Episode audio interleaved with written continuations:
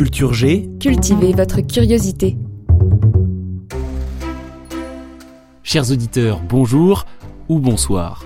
Tout au long de l'été, le podcast Culture G continue. Et une semaine sur deux, dans notre programmation estivale, je vous ferai découvrir des poèmes incontournables. Pour commencer ce voyage avec les plus grandes plumes de la littérature française, je vous propose d'écouter l'immense Charles Baudelaire. Voici L'homme et la mer.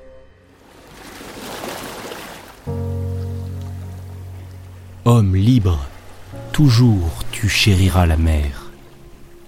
La mer est ton miroir, tu contemples ton âme dans le déroulement infini de sa lame, et ton esprit n'est pas un gouffre moins amer. Tu te plais à plonger au sein de ton image, tu l'embrasses des yeux et des bras, et ton cœur se distrait quelquefois de sa propre rumeur, au bruit de cette plainte indomptable et sauvage. Vous êtes tous les deux ténébreux et discrets. Homme, nul n'a sondé le fond de tes abîmes. Ô mère, nul ne connaît tes richesses intimes, tant vous êtes jaloux de garder vos secrets.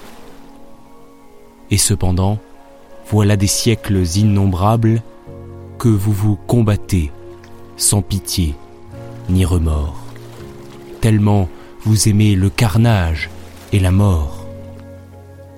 Ô lutteurs éternels, ô frères implacables.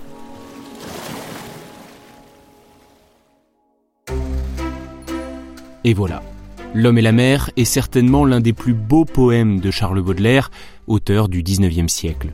Publié dans son recueil Les fleurs du mal, sorti en 1857, il est composé de quatre quatrains avec des rimes embrassées, c'est-à-dire que la première strophe rime avec la dernière de chaque quatrain.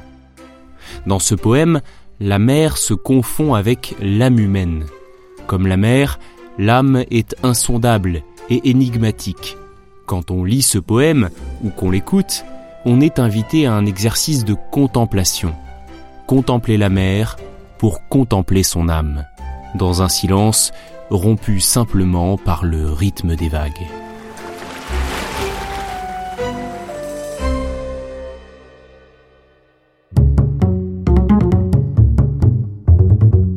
Merci d'avoir écouté ce petit épisode.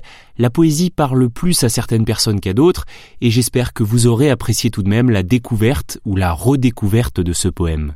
La semaine prochaine, on se retrouve pour un épisode plus traditionnel, mais dans 15 jours, je vous proposerai un autre poème parmi les incontournables à avoir déjà entendu au moins une fois dans sa vie. À très vite.